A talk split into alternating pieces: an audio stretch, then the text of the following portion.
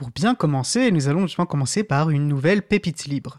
Jean-Christophe Becquet, vice-président de l'April, nous présente une ressource sous licence libre, texte, images, vidéos ou base de données, sélectionnée pour son intérêt artistique, pédagogique, insolite, utile. Les auteurs et autrices de ces pépites ont choisi de mettre l'accent sur les libertés accordées à leur public, parfois avec la complicité du chroniqueur. Salut Jean-Christophe Bonjour, bonjour. Si j'ai bien compris, tu vas nous parler du DTPR. Alors je dois bien t'avouer n'en avoir jamais entendu parler. De quoi s'agit-il?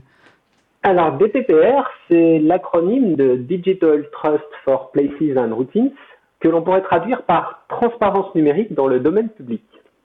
Il s'agit d'un standard constitué de pictogrammes destinés à indiquer et à expliciter la présence de capteurs dans nos espaces quotidiens. En effet, une grande diversité de capteurs sont aujourd'hui installés dans nos villes. Souvent discrets, ils peuvent être situés en haut d'un mât, fixés à un bâtiment ou enfouis dans le sol.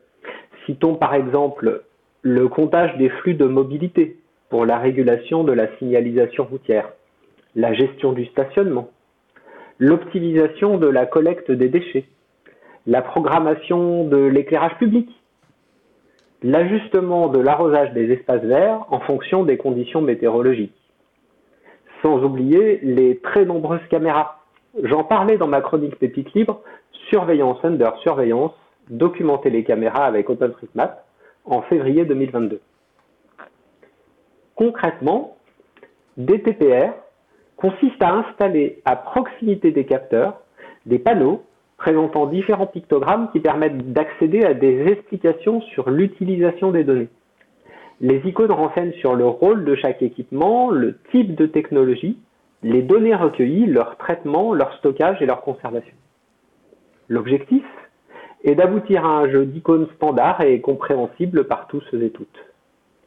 Les pictogrammes, le guide d'utilisation et la taxonomie des TPR sont disponibles sous licence libre Creative Commons by.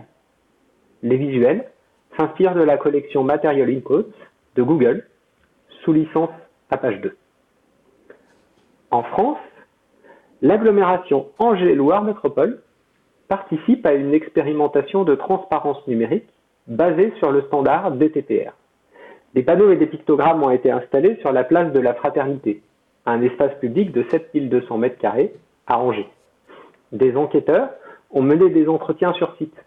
Ces sondages, complétés par des questionnaires en ligne, devraient permettre de mieux comprendre la perception qu'ont les usagers des dispositifs technologiques présents dans la ville.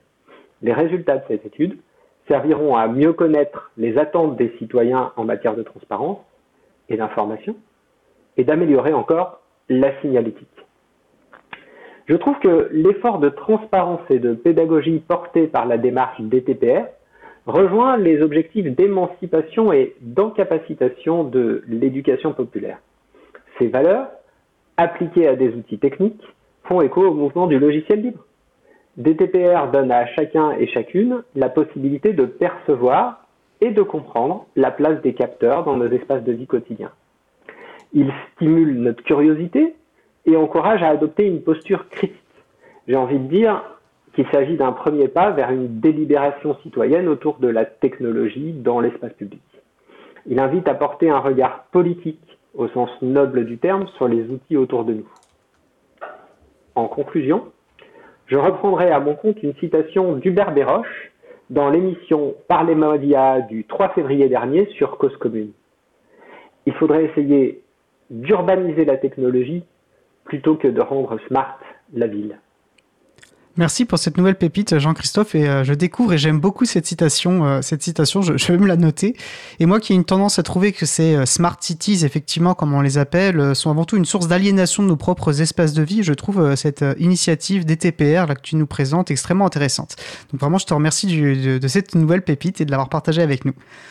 Et toutes les références se trouvent sur la page de l'émission, la documentation et les icônes des TPR, et également les liens vers l'émission Par les mois d'IA du 3 février que j'ai citée, dans laquelle Hubert Béroche raconte plein de choses intéressantes sur cette notion effectivement de ville dite smart ou intelligente, avec un, un regard critique intéressant et bienvenu. Super, donc voilà, sur libreavou.org, vous vous retrouvez sur la page de l'émission, donc slash 199, vous retrouvez toutes ces références et je vous invite vraiment à creuser, effectivement, c'est très intéressant. Bah, merci beaucoup Jean-Christophe et je te dis au mois prochain pour une nouvelle pépite. Ça marche.